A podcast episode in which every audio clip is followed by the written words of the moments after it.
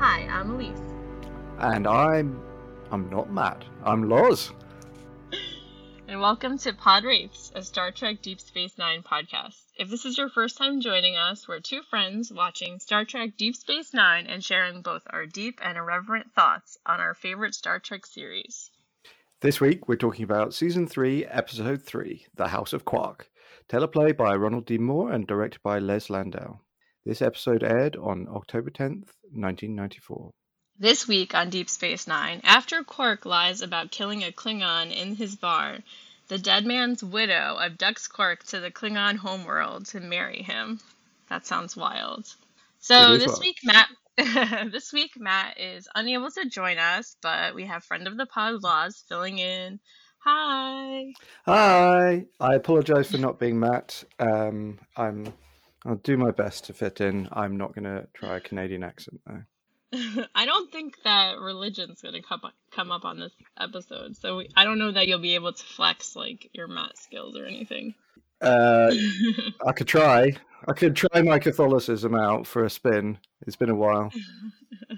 Oh, it does come up, though, actually. It does like come up. Math, like math skills. Anyway. uh, so... In usual um, Podwraiths fashion, I don't know, I couldn't come up with that word.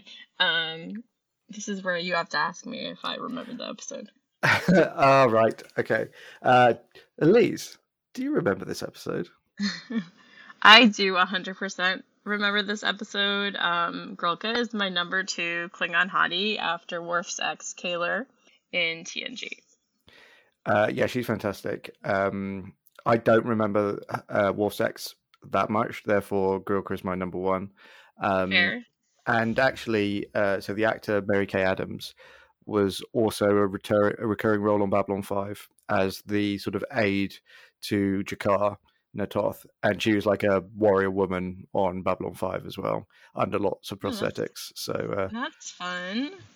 I was actually. Um... I was re- I was going to say this later, but I was reading on Memory Alpha that Mary Kay Adams said that she really enjoyed working with Armin mm. because he was so um, supportive. So, for example, you know, the Ferengi have all that, all the pros- prosthetics and everything on their face. And he said to her, if you feel this disoriented in any way, like, that's normal. I go through it all the time. And he just, like, was very kind about it and said mm. that he would like help her through, and it just seemed like really nice, and she felt very cared for working on the series because it's not easy to be a guest star. No, and I think that's the that's the sort of thing you hear about Armin all the time, right? Like he yeah, would always he would always get all of the Ferengi together to um to run their lines together. He would have like evenings together with all of them. Um, I mean, he's just such a heart and soul of the show. Uh, in in a way that is remarkable for a, for a theoretically or potentially awkward and problematic race and character. Um, his humanizing of it is incredible. Or Ferengi, I, no, I don't know. I don't know what the appropriate verb there is, but uh, it's such a fantastic way he performs. And he, I think he said that it was one of his favorite episodes yeah. of the series too. I am convinced that this episode is a romantic comedy, and I cannot be convinced otherwise. Although, in my version, they would have gotten together at the end. Um, I feel like it's almost like an enemies to lovers slash friends situation. Um, no spoilers for future Deep Space Nine episodes. But I mean thus far. yeah, yeah. I mean, but Grilka does come back later on in like series four or five, I think. I can't remember. Yeah, I think it's five. I, I, re- I looked it up before we started. Yeah. Um, but yes, no, it was it was absolutely that, like uh, forced by circumstances to get yeah. uh, to have an arranged marriage yeah. and can they learn to appreciate each other's talents and grow together? There, it's. They're tropes that I genuinely love. Like, this is one of my favorite episodes of the series. It's great. It's a great episode. It just, it's just a lot of fun and a lot of heart in it. And even though it's silly, it sort of takes the silliness seriously, if that makes yeah. sense. Um, yeah, I agree. So, so it doesn't feel cheap. Um, I did really enjoy the bit, that one scene where Kira was like, it, talking with um, Cisco and Dax, and O'Brien comes in, and Kira just doesn't understand human customs regarding, like, gender conversation and, like, privacy, and I just love that Kira just doesn't give a shit about gender. That, like, really made me happy. She's like, basically, like, that sounds like some human shit. Like, that's basically what she was saying. I think it's a fair point. I wonder whether it's more, less a human shit thing and more a Miles thing, because I suspect that uh, after however many shuttle rides with Julian talking her ear off about whatever random crap, and Dax constantly talking about whoever she's dating, she just assumes that everyone's this, chatty. This horny polycule fan family that, that they have is... Uh, Uh, this whole episode was horny. I it thought was, there were was... like a lot of things that happened that I will get into maybe mm-hmm. um, in a later section. Um, there, this episode also has one of my favorite um line reads of like the whole series. Grilka screaming "Enter husband" is like the best thing I ever saw. It's like. Like, she owns him. I loved it. She's amazing. She, she's very commanding. It's great. And, yeah, um, yeah I um, there's another line that you mentioned later that, that, that will come that will come up oh, later, yeah. I think. yeah. uh, just a phenomenal, phenomenal set of line reads. You can tell that they had, um, uh, Mary and um, and Armin just had so much fun doing oh, that. Oh, yeah, for sure. So the, the and then you've got Gowron, of course. So oh, ev- no, almost so every line read Gowron comes up with is phenomenal. He that man is, makes choices. I was um I read that this is the only episode where Gowron is on the show, but Worf isn't. Right. Which would make sense because Worf is off doing other things right now. Is he, is he on his is, leave? Maybe. Yeah. So um. Next Gen finished at the end of season two, right? Right. Yeah. So this is the first. This is we're three episodes because they like blow up the uh, Galaxy class starship on purpose just right, to yes, line them up. Yes. Um, and then yeah, then you've got this is the third episode subsequent to that, and so this is occurring between. Is this occurring around the time time as Generations then? Um, no, because isn't that. Because I think First Contact... He gets, promoted, he gets promoted in Generations. And I don't remember... Like, at the yeah. beginning, at that ceremony at sea. And I'm trying to remember where that fell. So I think... Because First Contact... Now, we're we're way off the map on the episode discussion. I know, now, but, but I also feel like Matt would just know the answers. Yeah, that's true. um, so First Contact is the is the uniform change. And the uniform change happens between seasons four and five of D S nine. So I think right. I think Generations is either... Is at some point this season, I think. Right. Okay. I think he's in a relationship with Deanna at the moment. Yeah. I don't know. I feel like after the show, it was ambiguous at the end of the show for me. Right. Anyway. anyway. More on Worf later when we talk about Klingons. Yes. Um. There was another thing that, that really made me laugh about this, the, at the opening of the episode, is that Quark basically gives like an in-world uh, last time on Deep Space Nine. That's true. Um. And it was just really funny that like you didn't have to watch the previous two episodes. You just... got summed up for you. It's um yeah it's almost like um oh crikey what's the character in Ant-Man who does the really really fast recaps of um oh I know the actor it's um uh, Michael Peña. Michael Peña I don't remember yeah. the character's name yeah but yeah it's it's that sort of like slightly yeah. comedy uh, slanted take not yeah. ma- not Major Barrett's sort of uh exactly. isolate you know not isolated yeah. that's not the right word but you know what I mean um yeah like a narration narration yeah yeah um, it was I love fun. Michael Peña doing that by the way it's so I, I just can't believe they haven't done a Michael Peña sums up the entire history of uh, the M C U to date. I would, read, like... I would read that novel, by the way. Just like in his point of view. Like I just like feel like he would have so many of the details incorrect that it would be really funny. The him um, And Evangeline Lilly lip syncing to him and Paul Rudd lip syncing to him doing that, I think, in Ant-Man and the Wasp is is great. So hopefully we get yeah. more, more of that in Quantumania. That would be fun. I haven't rewatched that film in a while. It's good. Um, I just wanted to say one other thing before we moved on um, to our A and B plots. I really liked, even though it was really just like one like external shot and then like a couple internals, like I really enjoyed the sets on Kronos. The um, they were really smoky and foggy, and like the the decoration, the decor was very imperialistic looking. Like it just looked really well done, and I. I thought it was really good. Yeah, the whole of Kronos is a red light district. I've never been. My mom went when she was like twenty to like Amsterdam, and sorry, um... I thought you were saying your mom went to Kronos, and I was like, did she? Impressive. No, she went to Amsterdam. Right. Um, but that was so long ago, so it's probably different uh, now. I was in Amsterdam a couple of years ago for work. I was having to go every every week or so for two or three mm. days. Uh, there are still significantly public and, and visible red light districts, which is fine because yeah. sex, no, because sex work like is work. I didn't mean like that change. I just meant like yeah. a city's going to change in, in yes. fifty yeah. years. For sure. Yeah, for sure. For sure. Um, but yeah, so those were really fun sets. Yeah. Yeah, no, I agree. Completely agree. It was great.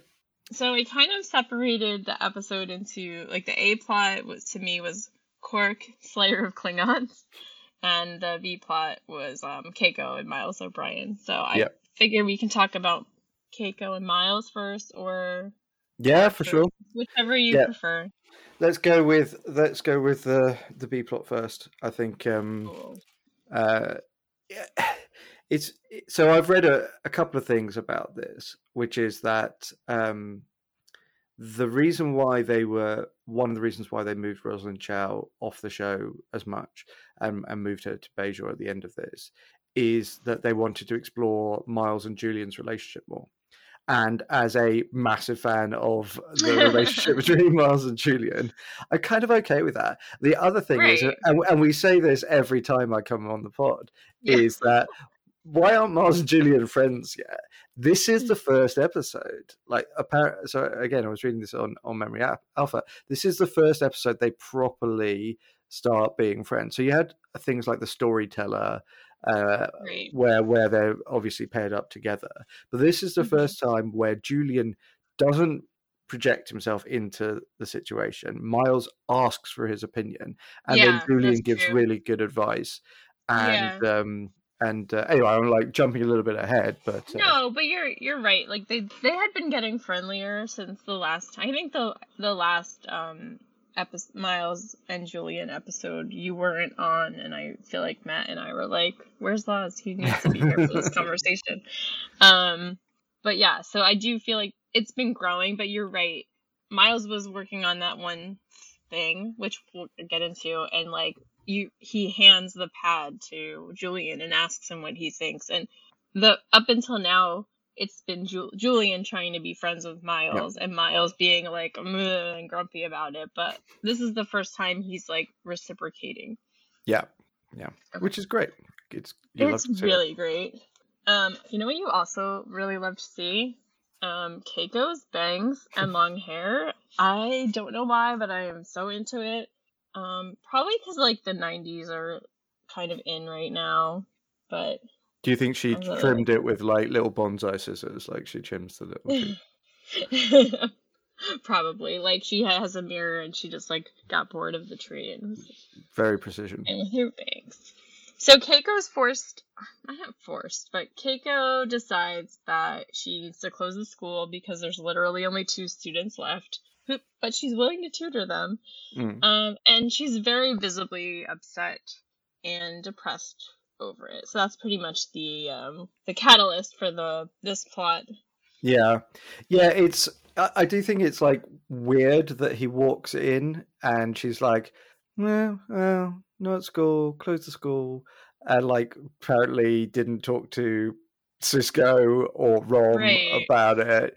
Um, uh, to me, like, which is fine, it's a it's a good example of the fact, and they've they have actually seeded this and shown this a few times in the last couple of seasons, that actually the two of them aren't great at communicating with each other. Yeah, but they clearly love each other, but their their communication skills could do with a little bit of work. Um, yeah, and I think that is a development that happens in this episode, right? It's not perfect. Yeah, I think so. Uh, it's so funny, like her reaction to this and the way, not the sadness and the depression, because I that I really mm.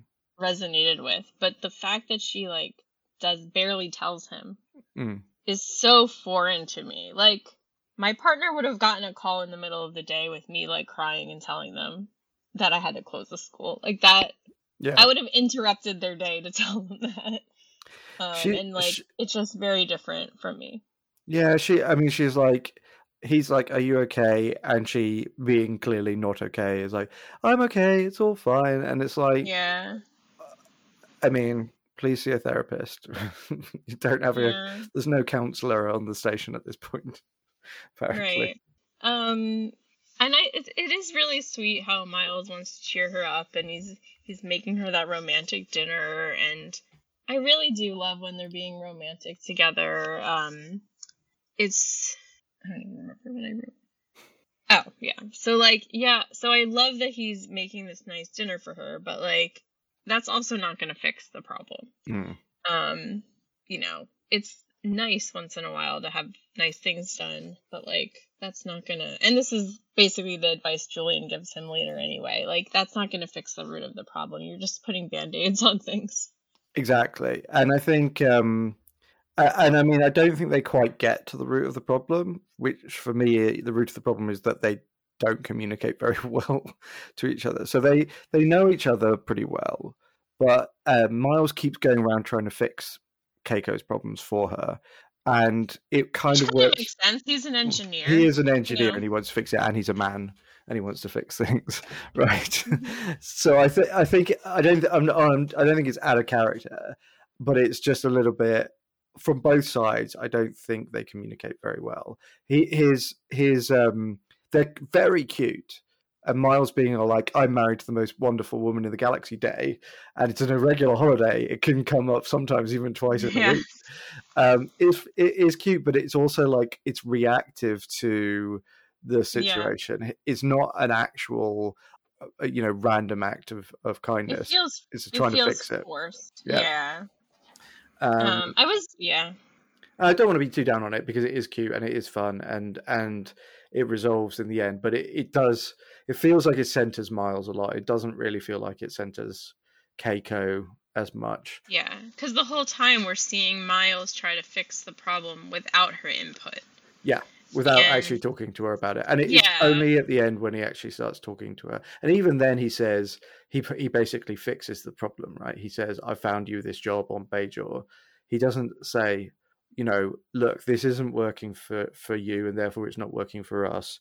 He doesn't say, you know, I've heard about this job on Bajor. Would you like to apply for it? He's done all of this research first, which is, I don't know. I feel like I'm I'm coming across way more down on this than I mean to, because no, I do I like understand. it. It did feel a little bit um, patronizing. Yeah. But I also felt that in the end, he He didn't say, like, I put in your application, so I gave him, like, the tiniest bit of credit.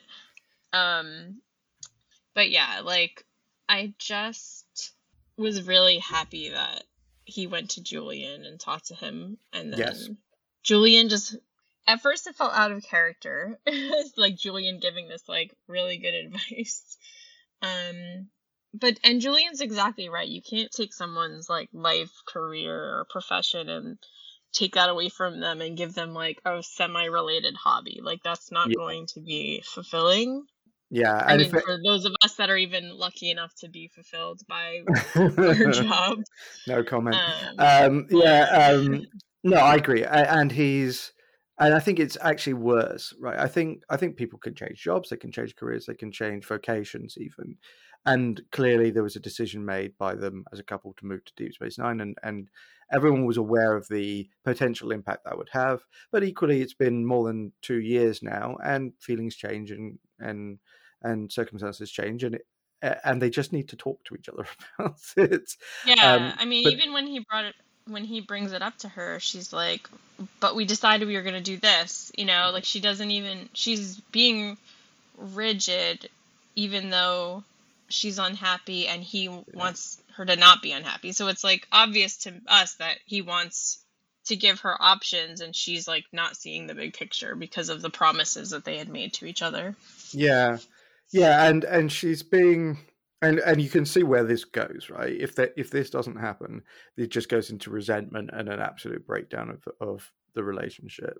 Uh, and it, it is kind of going that way until they're, they're forced to, to, to confront this. Um, but yeah, but, but, but I particularly just, I, I completely agree about the way Julian does it, is that He he says it to Miles. Both of them act a little bit out of character, which is that Miles asks Julian's opinion, which he doesn't normally do, and Julian is self-deprecating about the way he gives the opinion, but it is very clear and direct and accurate and helpful uh, in the way he delivers. Which is uh, Julian does occasionally do this. Like he can he can be a bit of a sexist arsehole, but he does have a tendency to come to pull it all together in a clutch, like in, in the Mirror Universe episode. You know, you started right. with him being obnoxious to Kira, but when yeah. it when when you know when things hit the fan, Julian pulls things together and does very well, which is one of the reasons why I love him, because you want you don't want that character to just be a bumbling, obnoxious buffoon, because then you just don't want to spend any time with them. So the yeah, then they're not helps. worth it, and they're not charming, and yeah, it's not amusing. Yeah, but hey, um, anyway, they they they manage to they they go in the middle with um, Miles trying to fix it by getting her an arboretum, which he goes to Cisco about, and Julian's perfectly well. He, again, in another episode of many great line deliveries, Julian's whole like. Um, in my experience, uh, you know, kind words and uh, and a smile can get you a couple of hours. Some flowers can get you a couple of days. An arboretum, that must be worth at least two months. It's it's a wonderful delivery. It um, was so funny. Um, it was, but it I liked the way it just talked about the analogy of like you're yeah. just giving her a gift. You're not giving. You're not. You know, it's like your idea of what she should be doing. Yeah. Yeah, not exactly. even not even like your idea of what she should be doing, your idea with the limited resources you have of what she should be doing. Yeah. And he does it in such a way that is slightly deprecating to himself and but but cushions the blow for what is a, a, a tough thing for Miles to confront, which is that he's just trying to fix things without actually Um, addressing, as you say, addressing the root of the problem. Uh, it's a really yeah. good scene. It's a really good scene. I I feel strong. I feel strongly that Keiko never finds out about the arboretum. arboretum. Yeah, yeah. And that is my hope, because she doesn't need to like. Maybe in like twenty years, he could be like, "Oh yeah, remember that time I was trying to come up with anything to help you," and then tell her. Yeah. But um, I think it would just make her mad. Yeah, I agree. I agree. Uh, but it's very true. Like, it, I, I think it's a really good. I think it's one of these thing, these things that D S nine does that is that that the other Star Trek shows to date hadn't done, is shows the challenges of living and moving to a station, shows the challenges of basically being in a war zone and how that impacts civilians and civilian life. Because really, everything on the Enterprise where they met is, you know, is pretty idyllic and utopian. Uh, you uh, not uh, idyllic, not idyllic. I don't know what I was talking about there, but yeah, trying to confront. You're just making up your own language. Make up, here. Yeah, that's what I do. Um, no, um, and it, and it it moves episode to episode, and everything's resolved, and everyone's a happy family, and you have Captain Picard Day, and and it's it's it's very it's it's fun to watch, but it, it it's not doesn't feel very real. They don't address challenges like this, human challenges, and um. And they do here. Um, you is... um you you saying "Happy Family" made me sing "We're a Happy Family" by the Ramones. I don't know if you know that song. Um. Yes, it's um. yeah. So that's that's where my mind goes. Uh, but yeah. Sorry. Anyway, they um they uh they finally actually have a conversation in the bar at Quark's where Keiko is randomly having a go at the Darbo girls. I don't particularly know why, other than an intro to the conversation.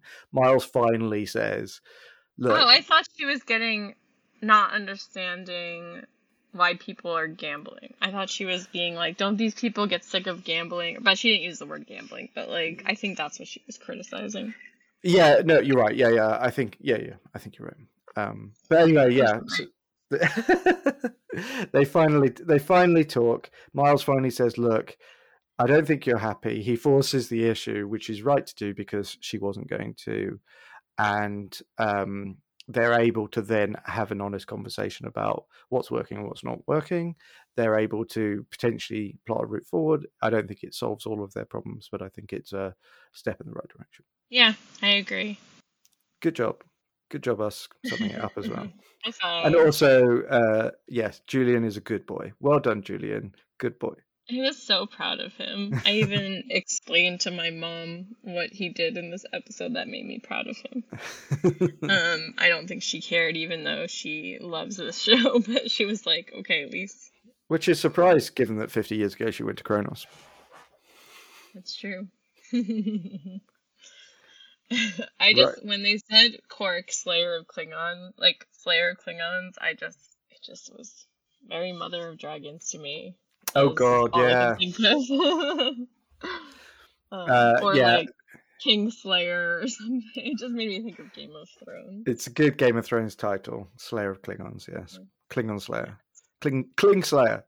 Yes, Kling Slayer. Oh my gosh. That is a little bit of a mouthful though. Kling Slayer. Mm. Yes, yeah, yeah. Um so there's a Klingon dude named Kozak that accidentally uh dies in Quark's bar, and then Quark realizes that people cannot look away from a train wreck, so he tells this like ridiculous story about how he killed this guy in self-defense uh, to drum up bar business, and it's just so Ferengi, and I love it, and it's such a what a smart businessman. It, he's so um he's so opportunistic, right? He's basically getting depressed that no one's in his bar apart from Morn and the drunk Klingon who hasn't got any money anyway. Um yeah, he wanted a credit. He wanted credit, and um yeah, there's a there's a, a rule of acquisition, which is when Morn leaves, it's all over, um or something like that. And I I can't actually remember the very final shot of Deep Space Nine, but it feels like a perfect way to have finished Deep Space Nine would have been have Morn leave the station or something. Oh, I would have liked that. That's yeah. really funny.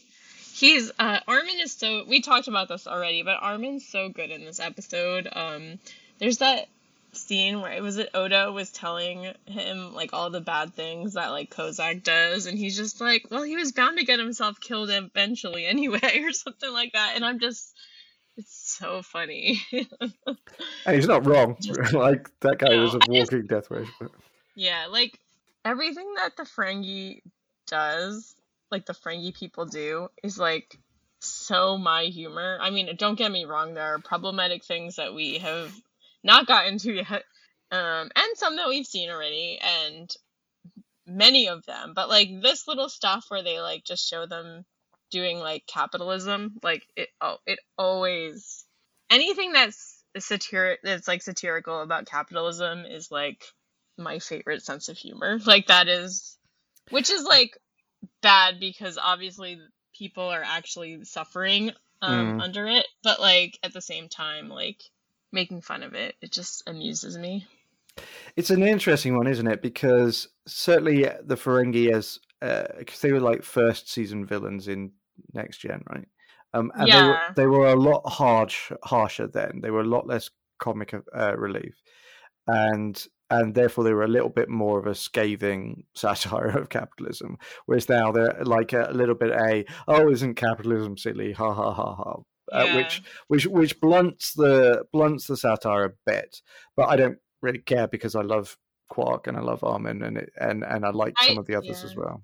I think the reason why it works for me is because in those early T N G episodes, they kind of made the Ferengi very bumbling and not as intelligent. Like they didn't. Oh, they usually got foiled. Like they, they usually were foiled. Yeah. And so this works for me because they win sometimes. Yeah, I think that's a really good point. And and they win because of their intelligence. But in this yeah. case, I mean, again, jumping ahead slightly, but in this yeah. case, the, the Quark wins by not being Ferengi, right? By being brave. Like the, the, the Ferengi call is to run away and when given the opportunity. And he chooses not to. And I think it's... I've started... I don't have this fully formed, so this will be what, part one in a in a continuing series of Loz tries to work out what's going on with Quark. But I feel like there's a there's something about Quark, about how he's an outsider, both in terms of on the station, but also to Ferengi society, and how he plays himself up as a Ferengi, like he in ways that you don't see actually. Rom or Nog or, or or actually many of the other Ferengis you, you see, maybe the Nagas, but um, he plays up the sort of like the misogyny and the cut your wages to zero and, and stuff in a way that feels like he's trying to overcompensate, that that whether it's being away from Ferenginar, he feels like he's missing something, or whether he feels like he's actually not that much like the other Ferengi. You know, he has, he wants to be a bar owner. He, you know, yes, he has all his schemes of getting richer, but he never wants to not have the bar. He wants to talk to people. He wants people to think well of him. He wants respect, which comes up a few times in this episode. Yeah. And I do think it's it's really interesting if you look at, at him, Odo to an extent, Worf to an extent on Next Gen as well, as outsiders to their own culture, because they do oh, not... Oh, for sure. They do not live in and around it. They are, they're sort of isolated in someone else's culture. Um, so again, I, I can I see that um, for sure. Because I think Worf does it a bit as well. I think you see Worf kind of thinking, kind of almost being a fundamentalist Klingon, like trying to overdo the the honor and the the right way to do yeah. things, because all the other Klingons we meet are way more fun than Worf.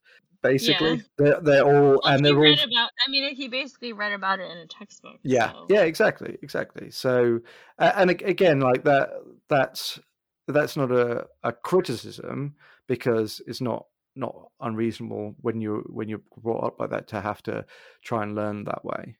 Um, I wonder. Sorry.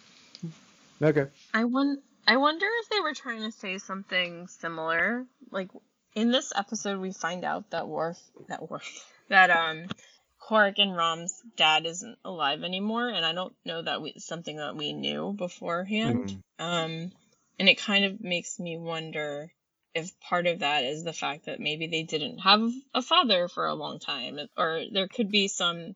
Because their society is so misogynistic that maybe they did grow up a little bit differently. So he well, could be overcompensating. Well, but also I think he's overcompensating because I don't think he is actually the same as the other Ferengi, right? So he's No, no, he's, I agree. He's he's trying to yeah, he's trying to pass almost, right? Like he's right. he's he's the like, I don't want to overdo this analogy, but like he's closet, he's closeted and is overperforming masculinity so that he doesn't have to to confront what, who he truly is, which is which is a Ferengi, but not not uh, not in a, in the same way. And I think obviously the impact that his mother had on his life. Um, I don't. How many Moogie episodes have we had so far? I don't know that we've had. I don't. Remember if, if we not met have, one yet. We haven't met. So we if we haven't met his mother yet. His mother is uh, is again a phenomenal character, a phenomenal performance as well. She is wonderful. Yes. Yeah, and um, and she she plays such a, a key role uh, in in who Quark is and setting that standard for him, which is different from other Ferengi. Anyway, I'm trying to find out when she pops in, but I don't disagree with you, although I. about the the closetedness, but I would say it's more his his sexuality than the masculine and feminine. Like I, I think oh yeah I don't he's think he's open to all uh, types of uh, sex. uh, he, he, he is absolutely um, so like I agree with you, but also, like, I think it's just, like, he's bisexual. No, I, I yeah, I, I think we can claim uh, Quark as one of us. Um, I, no, I, no, I meant more as a comparison to, to a, a closeted... No, I know. Yeah. Anyway. Anyway. No, I know you mean. it's, it's it's a poorly thought out idea, but uh, but we will see how it develops over... Uh... No, I think it's interesting. Even if it turns out to, you know, get unproven, it's still interesting. Yeah.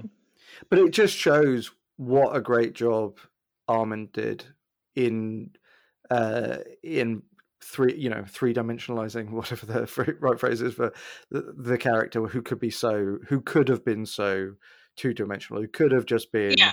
a, a a joke character. And I think yeah. the work that him and his interactions with Renee and with Avery in the first season particularly do such a good job of establishing the subtlety of the character and the fact that he just cares so much what other people think about him, and he right. just cares so... Would, yeah, I would even add his interactions with Dax. Yeah, yeah. And they go, they get better and better as well, the, those interactions yeah, with Dax. Yeah, had one... So, um, there was an episode where Dax was, like... Tra- I forget which episode it was, but he, she was supposed to... It was, like, some someone... some a trail guy came to, like, do, like, an internship with her. To find yeah. out. a good uh, if he they'd be a good host, and there's a lot of her interactions with Quark. They are playing um Tongo, the game that I yes they were playing Tongo, and like it was just fun to see her like hang with the guys, because yes. that is something that she did a lot as Curzon, and so like it obviously is important to her, so it's nice to see her get to do that. And like Quark flirts with her, and but also, like, they're friends and he cares about her.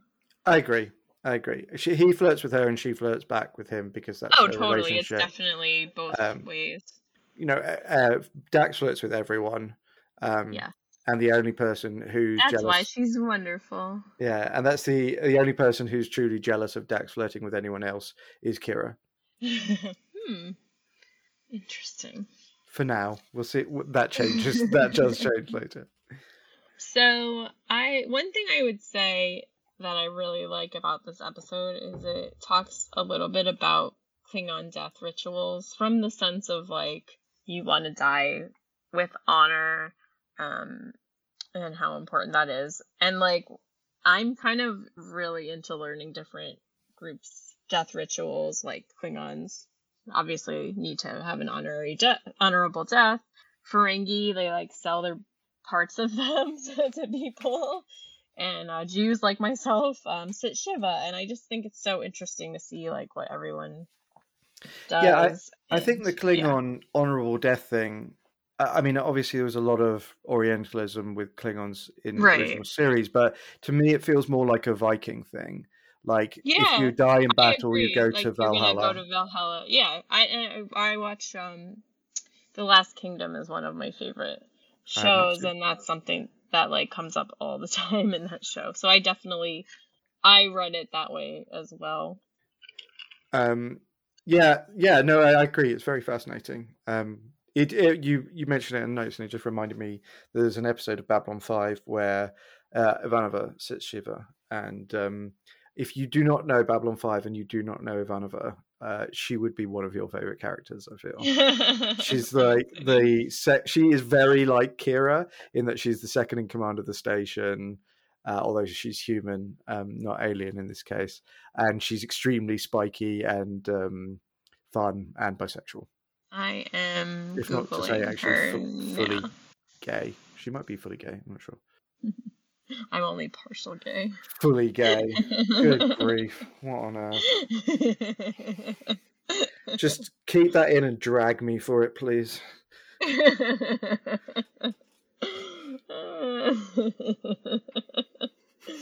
um, She's hot. I'm looking at a, a photo. Yeah. Anyway. You know who else is hot? Grilka? Grilka.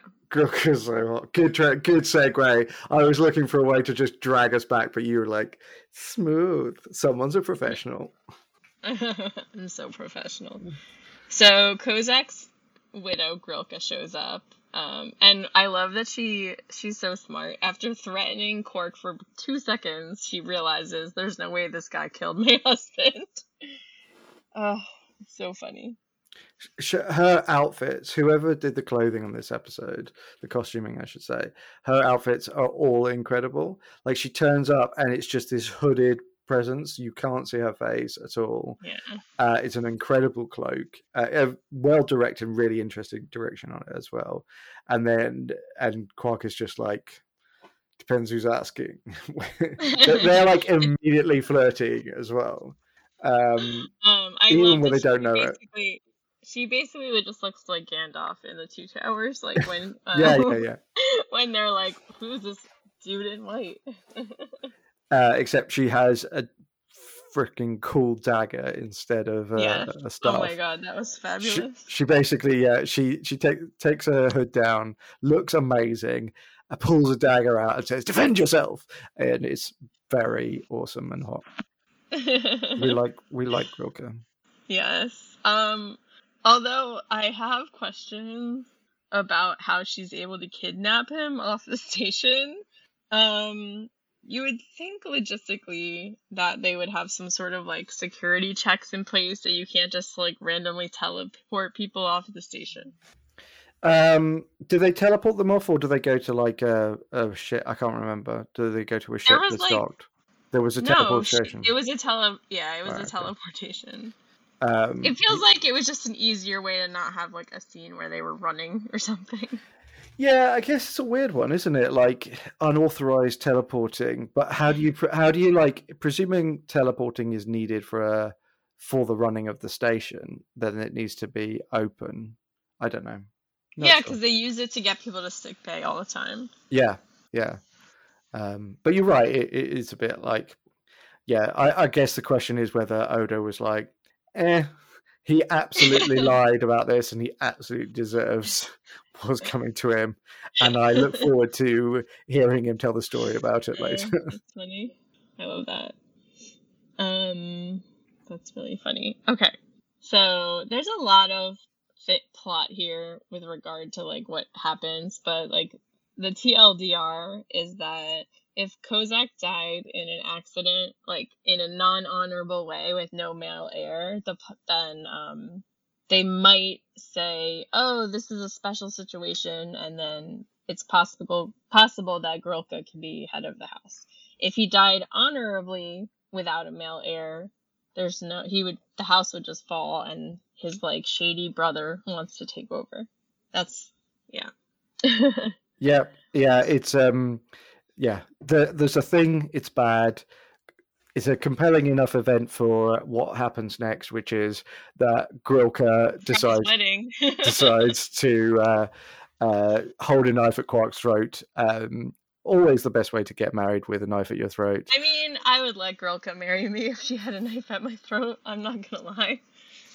Yeah, you wouldn't c- kick her out of bed for having a knife at your throat. I wouldn't. I wouldn't kick her out of the wedding. No.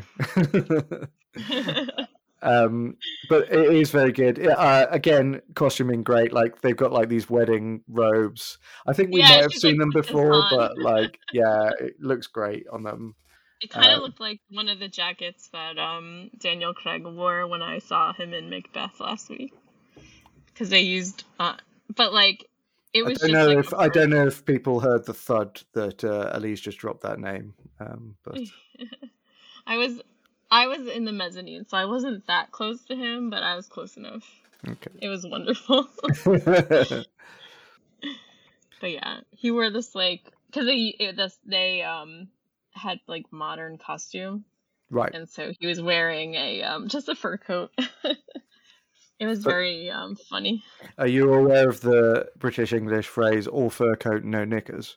Um, I have not heard that, but he was wearing his pajamas under it, okay. So it's unfortunate. Uh, all, all mouth and no trousers is another corollary of the same, same okay. concept. I've heard that one before, but I don't know that I thought of what it meant. um, anyway, yeah, so uh, surprise wedding at knife point, which is basically... Grilka's attempt to given that the dodgy brother, did we mention the dodgy brother? What was his name? Yeah, I said Dr- Dart. D apostrophe something. Degore or something. I just like said that. the brother Go. wanted to, if the brother wanted to take over the house, and that he's shady. That's I'm not sure he even cool. is the brother. Like, I think he claims to be his brother on the station. I think they probably. Well, the one guy said that the older guy said that their families had been fighting for like seven generations, yeah. so they probably aren't like of the same parents. Yeah. But maybe so anyway, they're like in the same generation from like the two lines. Yes. Yeah.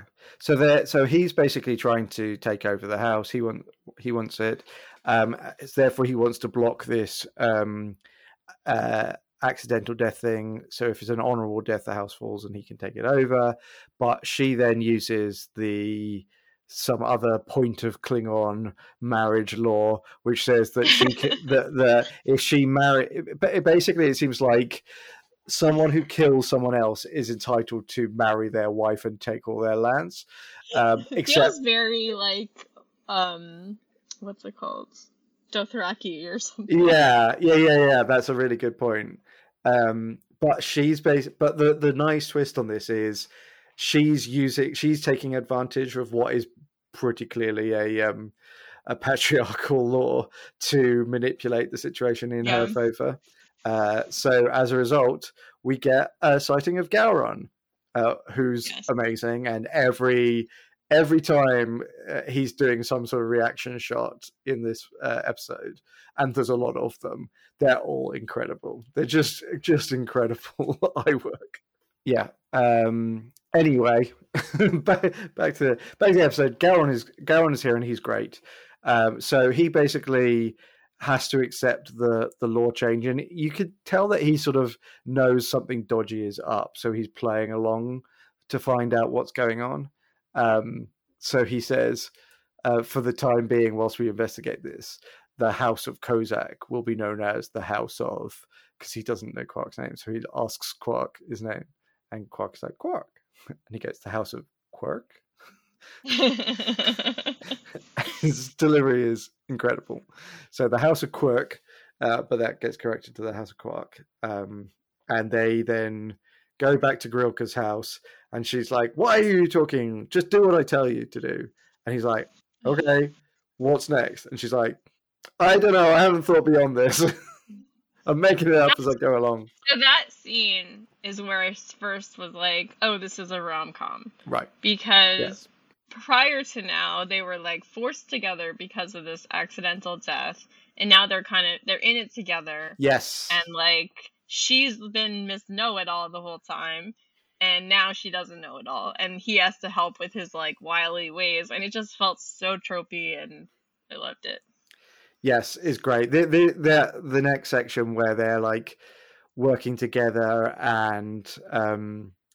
Uh, basically, Quark realizes that um, that um, Degore has been manipulating their assets.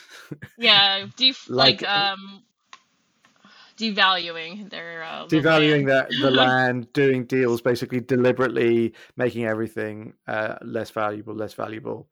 Um, uh, in some way that happens, it doesn't really matter. It, it's not important how it happens. It's just that it's financial and underhand yeah. and Ferengi, and so he can he can apply his understanding uh, the finance systems of uh, of Kronos to um, to be able to um, to work out what had happened, and then he can pre- present that information back to. Um, back to Gowron and back to the High Council about what's going on.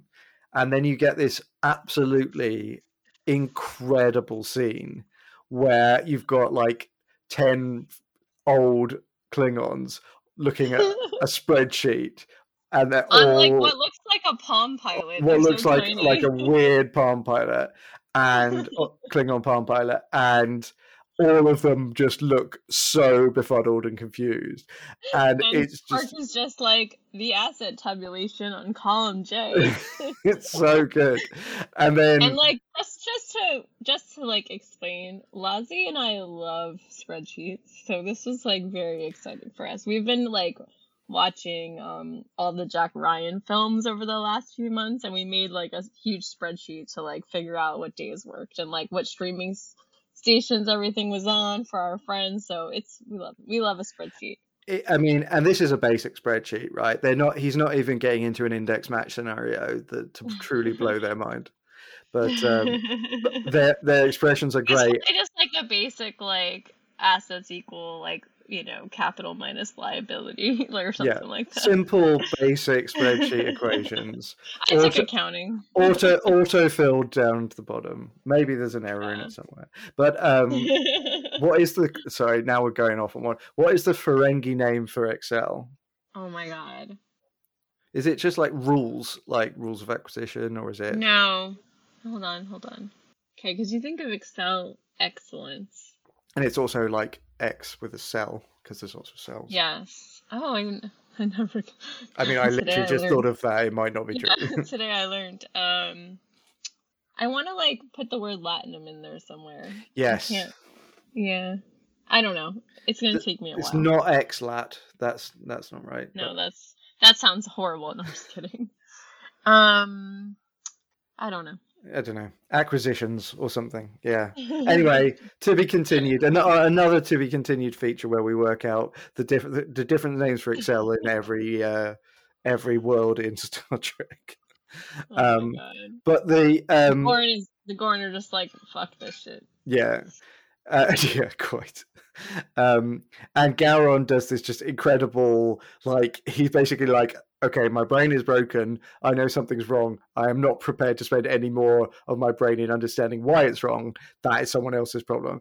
And he just tosses this, uh, tosses it away with this just incredible flick uh, of his hand. And it, it, remi- it, it, again, you just look at it and go, how many takes did they do of this scene? Because I think every actor in that scene is absolutely losing it all the time.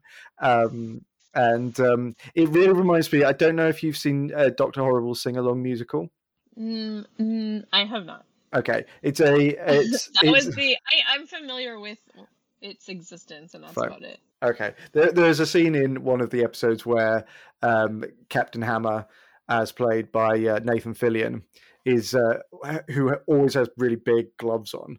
Um, he's uh, standing at a, a lectern uh, reading out from some cue cards, and he starts starts reading, um, and uh, and he just gets frustrated with reading them, and he just goes, "I don't need tiny cue cards," and just throws them away and flicks them away. It just reminded me of that in the same sort of way. Oh, that's funny. And you've also got Quark just walking around like really like. Uh, enjoying himself. He's he's flicking his his little robe thing, so he's got this sort of like, it's not a full cloak because it's like his arms are free. I don't know don't the tr- don't know the true fashion term for this, uh, but he's like he's sw- he's sort of like like some sort of poncho it. type of thing. Yeah, well, you know, because he's just got, it's just like straight down um okay. his his body, um and it's separate, uh I don't know, and there's no arms to it. I don't know. Anyway, I don't know what it's called, but but Quark is working it, and he is flaring it out, and he is being cocky about the whole thing. And of course, he hasn't thought this through, because what happens if you threaten someone's honor in Klingon is they declare a duel on you. Yes, and it it reminded me of um, the two thousand four Republican National Convention um, on M S N B C. So just for some background, Zell Miller was allegedly a uh, Democrat. Um, he was, I don't remember if he was speaking or supporting the Republican uh, or the Bush or whatever. And he, and like Chris Matthews, who I fucking hate, um, was asking him, and I so I basically don't like any of these people. Um, was like That's asking what? him questions. J- journalists and politicians in the U S, and you don't yeah. care for them. Shocking. Um, exactly. And then um, yeah, he, he like pissed off Zell Miller, and Zell Miller was like, and keep in mind, folks, I watched this live on T V. This like really happened, and then. I have to put it on YouTube because it's ridiculous. Um, Zell Miller was like, I wish we lived in the time when I could challenge you to a duel or something like that. And I just lost my shit. So anytime anyone challenges anyone to a duel in anything I'm watching, regardless of like if it's Outlander or Deep Space Nine, both Ronald D. Moore properties. True, um, true, true, true. I think of Zell Miller and Chris Matthews.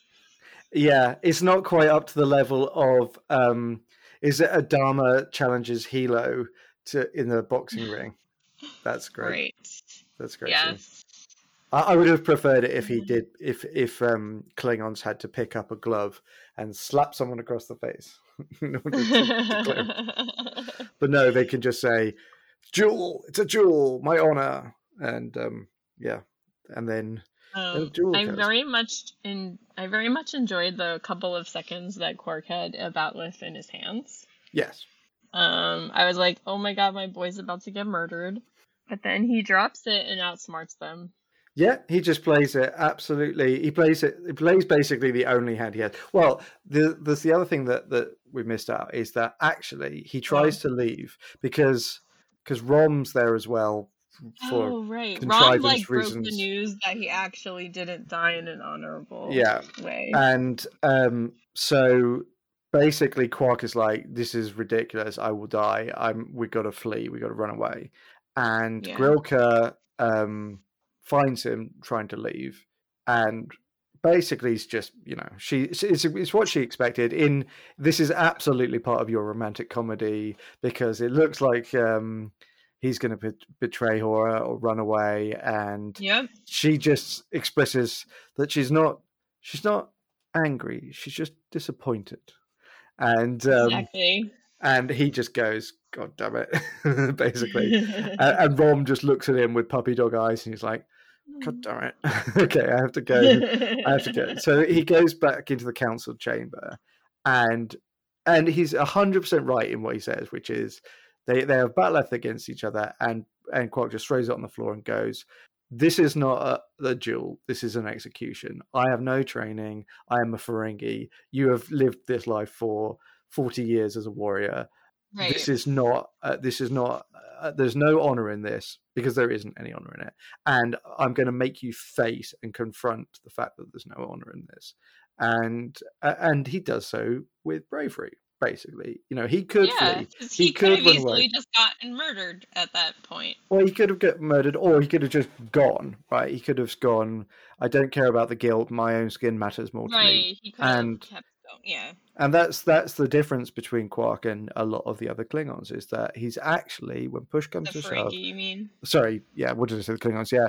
Um, yeah. He he actually is brave when when in his own way when it comes to it. Um. And he, he cares is, about people. Yeah, and he also is able to recognize what is honor and what isn't honor, and what is what is uh, a facade for honor, and and when the when the Klingons are, are using that facade, and and you could tell that all the council are prepared to go along with it until they are until they're called on it, and then they go, "Yes, it's not honorable. We know it's not honorable. We would have let it happen." But when we're forced to confront it, we we know yeah, we can't. You're not going to embarrass all of us. Yeah. So, um, yeah, so he throws it away. De Gaulle basically said, "Well, I'll kill you anyway." And yeah, Gowron basically like, "Fuck you, bye." yeah, yeah. Uh, because De Gaulle isn't honourable. And um, and Gowron stops him and, and realises exactly. Yeah, he, as I said, I think Gowron always knew something shady was going on, and yeah. he's, he's prepared to let it play out because he's a politician until he's forced yeah. forced to engage. And um, yeah, and and he says uh, he says something like, "Who'd have thought it a, a, an honourable Ferengi or a brave Ferengi or something like that?" Yeah. So this all goes to confirm my one hundred percent accurate theory that Quark is a better Klingon than Worf. Because he actually understands honor, r- truly understands it, and understands when it's not there and when it is there, and he knows what to do when he's when push comes to shove, rather than slightly overperforming it and actually not being any fun whatsoever. Quark is fun and honorable. Worf is yeah. performatively honorable and not much fun. I love Worf. I mean, I'm absolutely. I have more to say later. I'm absolutely shitposting here, live on. Clearly, um, yeah. We'll we'll get to Worf when we get to Worf. No, I, I agree with you about Quark, though. So, um, so uh, Gowron d- uh, decides, okay, there is enough random circumstances here, um, and says to Grilka, you can have the, you can run the house as you choose, with or without Quark, basically, uh, which is cool. It, like he does, like you can tell that he's, for all the fact that he still doesn't really like Ferengi, he doesn't really want them around. He gives her right. the option, and he is he respects the way that Quark behaved, and um, uh, and it's great.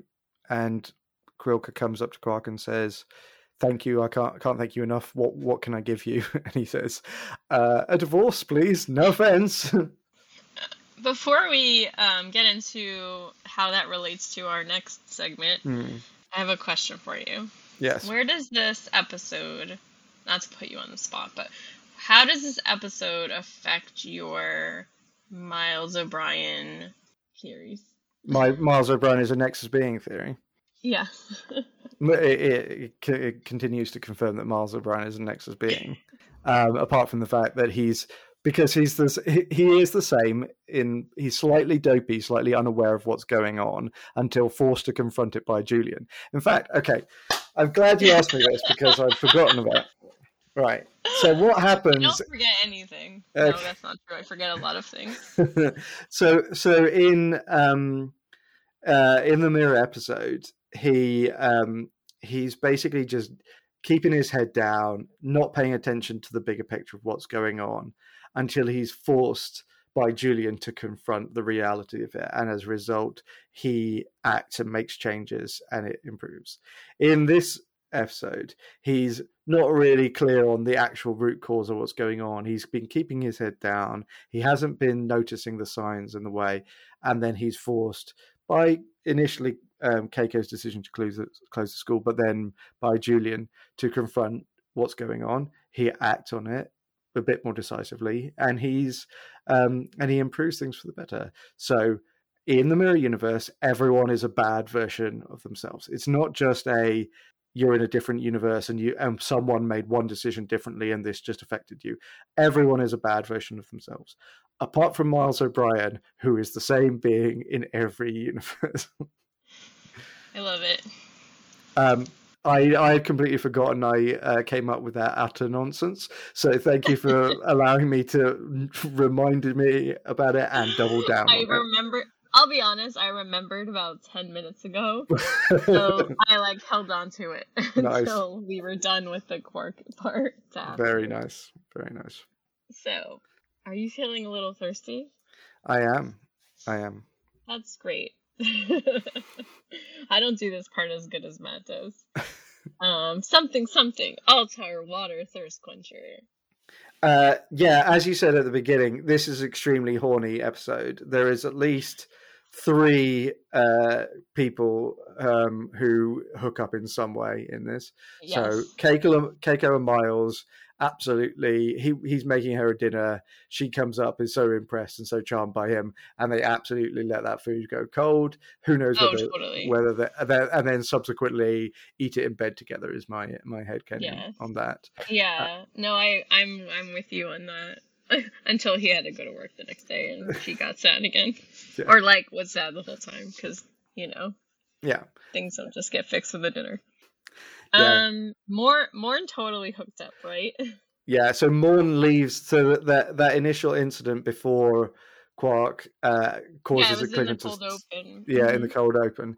He uh, he basically leaves with um, a dabber girl, I guess. It's normally that with Morn, isn't it? So yeah, Morn was absolutely hooked up. I one hundred percent agree.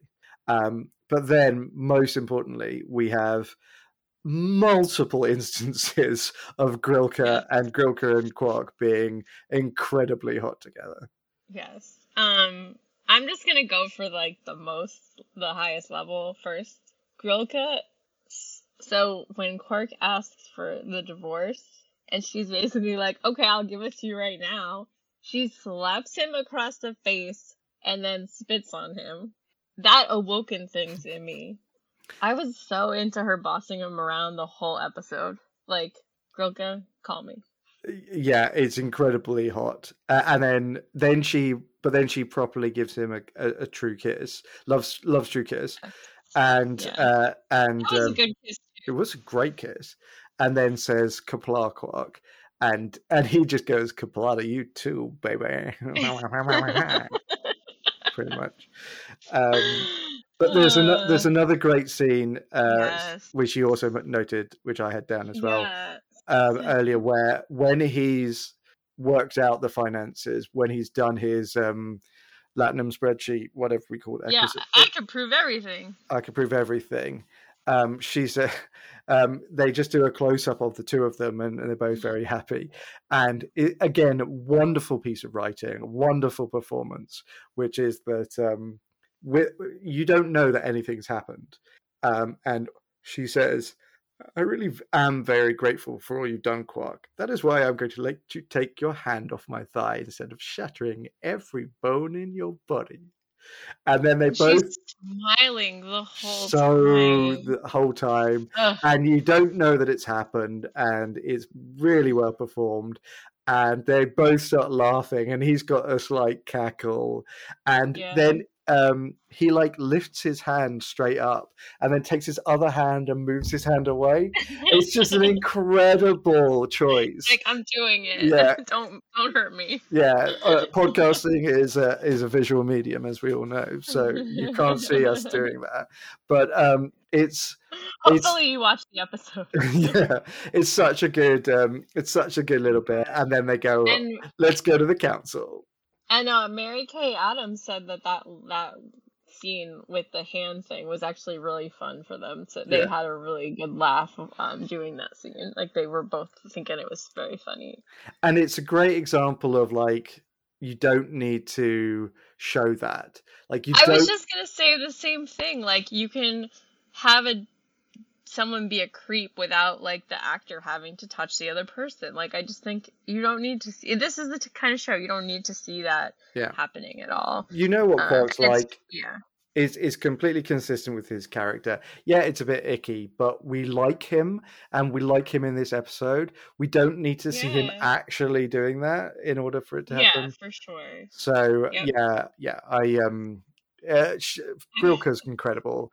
Yes, it's like, so funny. I was related to that real quick. Like, I, I rewatched the Philadelphia Story yesterday. I don't know if you've seen that. I have not. Oh, I will. I will change that.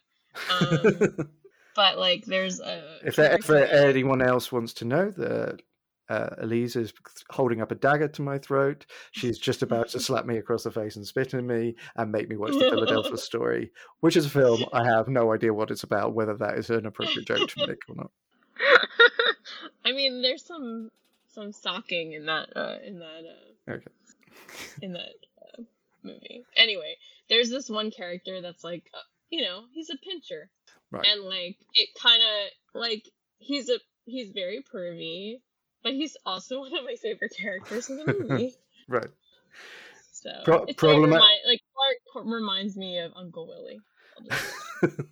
Problematic faves. Uncle Willie is yeah. an unfortunate unfortunate character name as well. And they call him Uncle Willie the whole time. Wow, it's incredible. Great. I really yeah we're, I'll make you watch this movie. It's my, my favorite movie, so okay. you don't have a choice. Great. All right, do you have any other um thirst quenching thoughts? Just yeah as you say, everything about Grilka is incredible, and um she's one, like, what a what an impact for a guest character to make. I don't know. There's been an awful lot of guest stars on the show, and up to up to this point, and I don't know a single one who's a one episode. I know she comes back later, but who's a one episode character who is so impactful. Yeah. In, in terms of the presence they make, I, I'm trying to think if there are any, and I can't. Well, because I've mentioned this before on the show, like. I'm kind of like one of those people where if I'm watching this show and someone, something or something happens once, I may not even remember it. And like, even like the episode where they get the Defiant, I mentioned, um, this was a couple episodes ago. I mentioned when Matt and I were recording how the first time I watched it, everyone's like, "What do you think about the Defiant?" And I was like, I didn't know I was supposed to care about that. So, um, like my point is, is like Grilka is something someone I will remember, I always remember and always think about. So I am agreeing with you. It's it's something that's stayed with me, even though this is this was only the second and third time, because I watch it twice always, is the second and third time I've seen this episode, and I remembered it and the premise and everything. Yeah, yeah. As you said, like you don't you don't often remember the episodes. So for a what is basically a complete standalone episode, yeah, you know, you know she's made an impact. So fantastic performance, fantastic writing, fantastic directing. Uh, thumbs up all round, guys. Good job, good show, good. Yeah. And, and again, Julian, good boy, good boy, Julian, good boy. What do you do? You have a most Star Trek thing of the episode? Um. Mm, not nothing massively. I guess there's just like there's Klingons and it's and it's about honor is probably yeah yeah that's fair. I don't really have a top thing either, but um, I will comment that this might be the poofiest Gowron's hair had has ever been. He's still he's he's such an incredible performance. Like this is a man who's like my entire face is covered in this thick prosthetics and makeup. I look nothing like myself. So I, the one thing that looks like myself and is no different is my eyes, and my eyes are going to do uh, a lot of work. He's such a good eye. He's a good face actor. Yeah, yeah, and we will see more of that later on as well. Yes, yeah. This is one of many. The Deep Space Nine Klingon episodes are very good, in my opinion. Agreed, a hundred percent. Well, thank you for joining me today. This has been wonderful. Do you want to tell everyone where they can find you online? Uh, you can find me at Matty Hugh uh, on Twitter and Letterboxd. No. Um, come back soon, Matt. Don't make me do this again. You're better at it than me. Um, I, I'm much happier as a guest. Uh, I am on Twitter at Mina Englishman. Uh, and you can find me on Twitter and Letterboxd at elyse underscore Tendi, E L Y S E underscore T E N D I. You can find Matt and me together on Twitter. You can find Matt and me together on Twitter and Instagram at Podwraiths. You can also email us at podwraiths at gmail dot com. Please remember to rate and review us on the podcatching system of your choice. And thank you again to D J Empirical for our interstellar theme song. Until next time, computer and program. Bye.